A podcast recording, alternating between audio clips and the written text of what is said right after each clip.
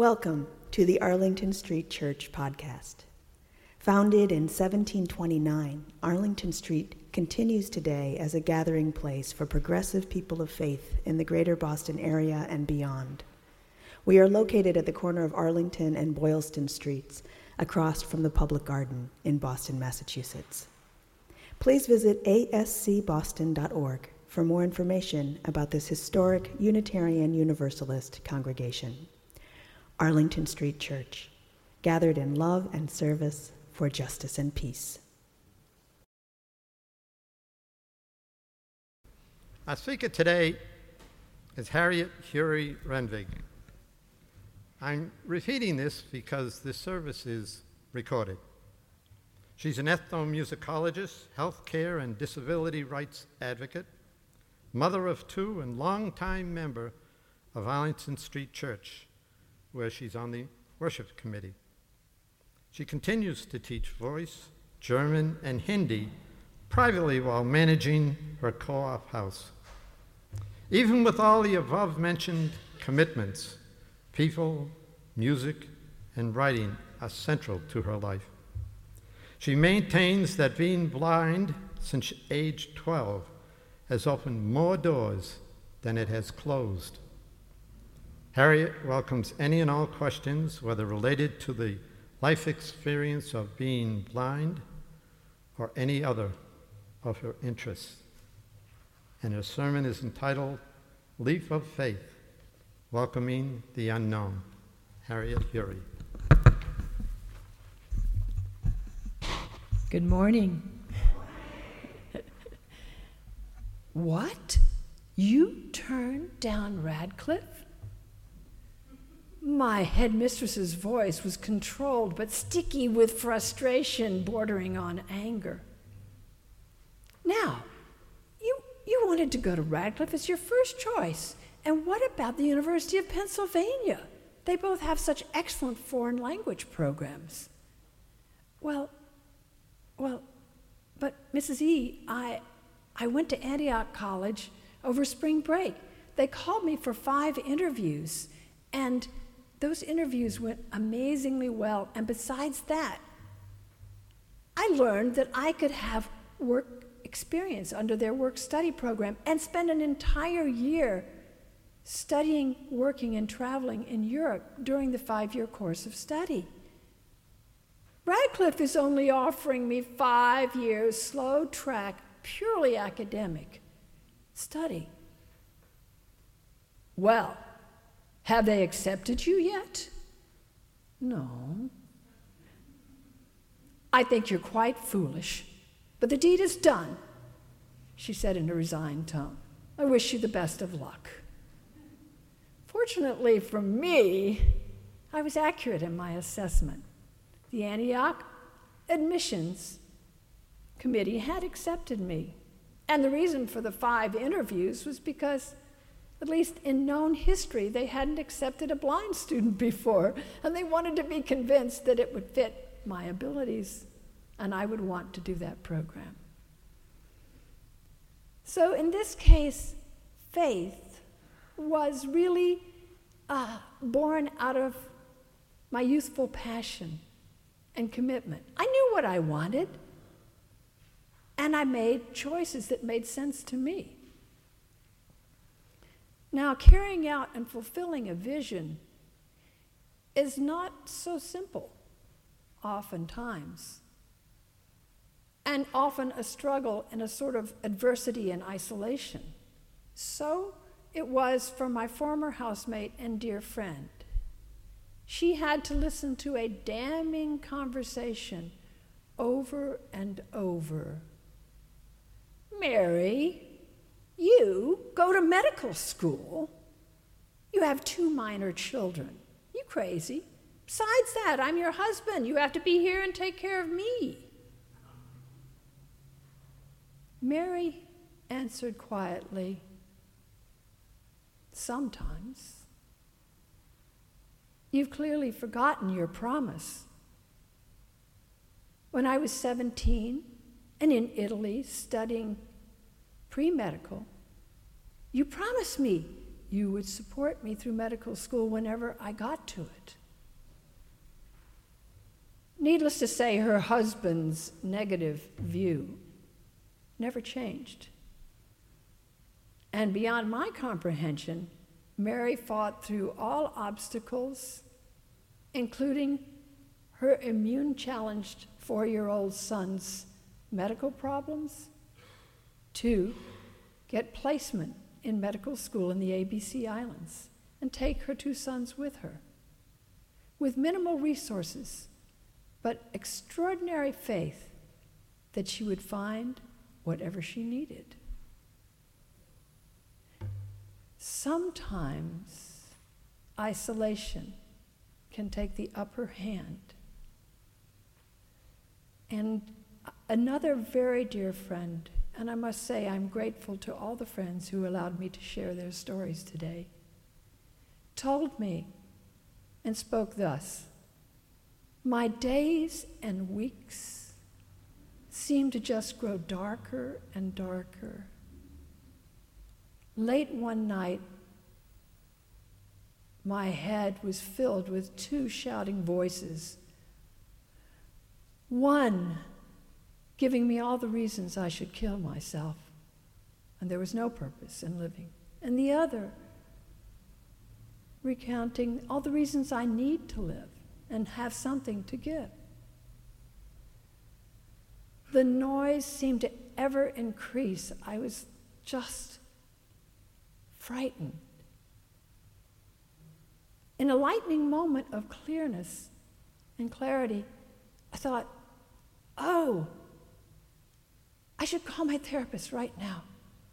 And then I looked at the clock. It was 3 a.m. I can't do that.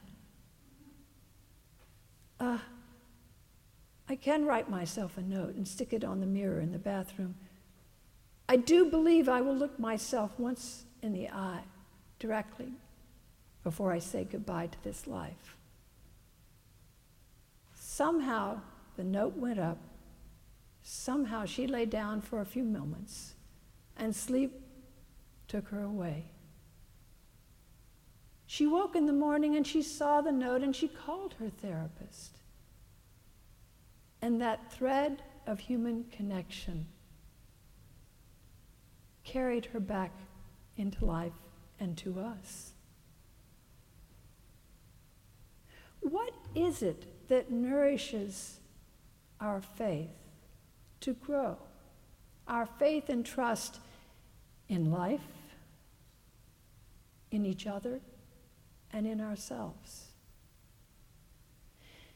Is it the reaching out for help?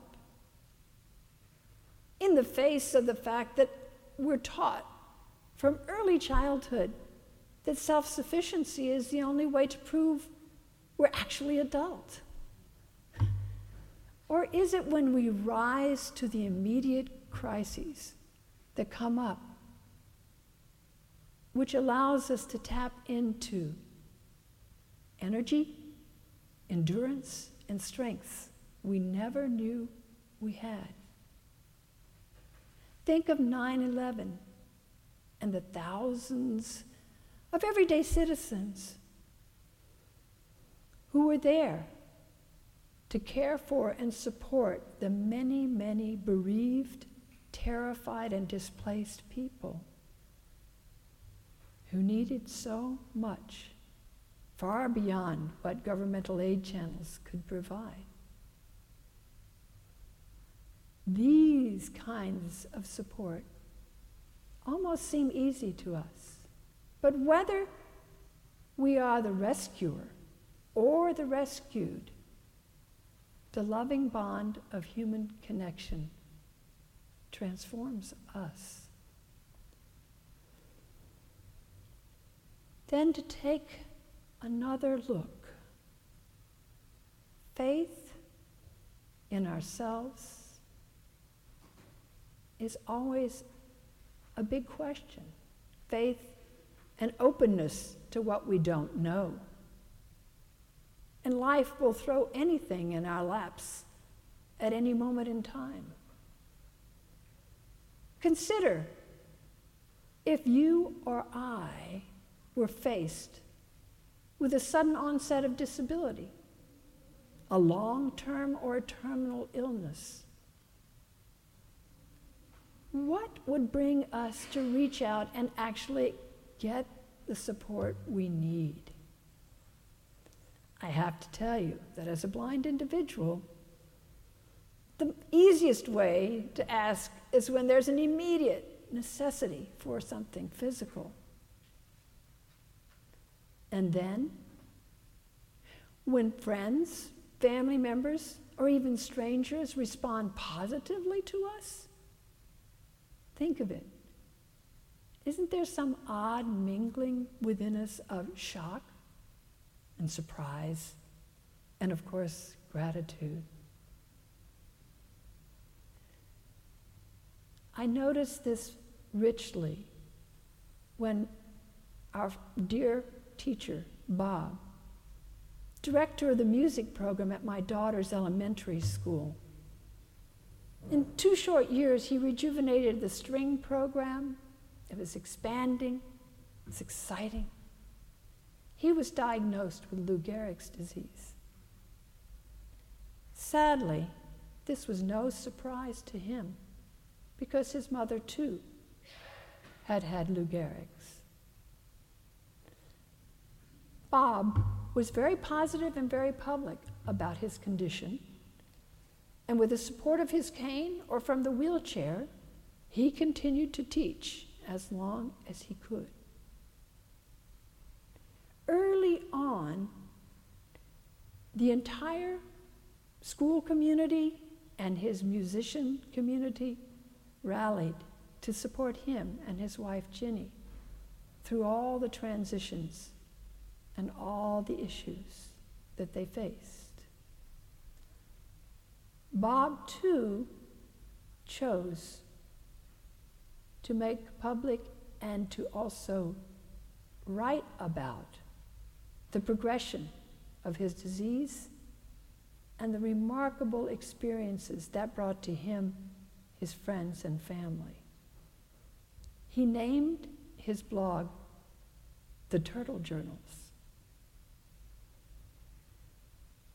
Ginny's and Bob's challenging journey lifted us out of the dread and fear that we normally expect and into the incomparable experience of the privilege of taking care of and supporting them and observing them living life to the fullest, right up to the end of Bob's life and beyond. Again, what other kinds of faith, what other kinds of doubt? When sudden changes occur, when we are challenged with life decisions, and the choice is really frightening. My job is not going well, my friend Lee said. I'm sure I'm going to be fired or I need to resign. His boss's boss called him in.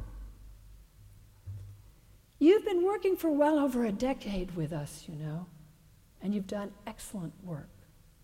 But in your last design and the current one, your efficiency has significantly decreased. Is there a personal situation that may be contributing to this? Silence hung between them for an incalculable moment. Yes, Lee forced himself to say, yes, there is. I am grappling with depression, and even though I have been getting myself treated, clearly I need to reevaluate and take other steps. I enjoy very much the part of my design work which has me working on the bench. And it's not stressful when I am there. I have an unusual request. I'd like to be considered for a technician position because even though I realize the salary is much less, so also will be the stress. Lee's boss's boss's face relaxed. You're correct. Taking care of your health and the quality of your life is your first priority. I will take your request to upper management.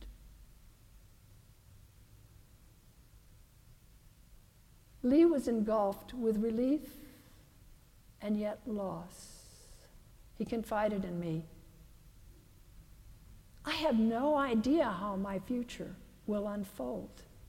I'm losing my identity, my lifelong work identity as an engineer. And yet, some fraction of me knows this was the only choice to be made. Die is cast. These are a few stories of our growing and expanding our faith. Faith to nourish our dreams. Faith to teach us to lovingly be present for each other in mutual support. Courage and faith to face life changes of every kind. Look around you. Each of us is on a journey, with or without faith at this moment in time, feeling courageous or not.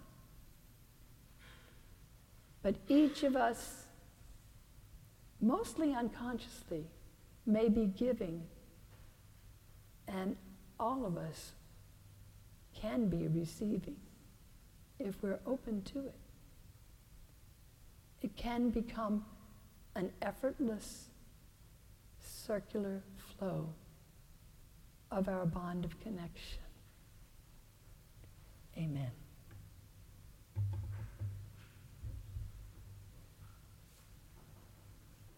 Thank you for listening to this week's podcast. We would love to hear from you via email at office at ascboston.org or through our Facebook page. If you would like to support the good work of Arlington Street Church, please consider a contribution by check in the mail or through our website, ascboston.org.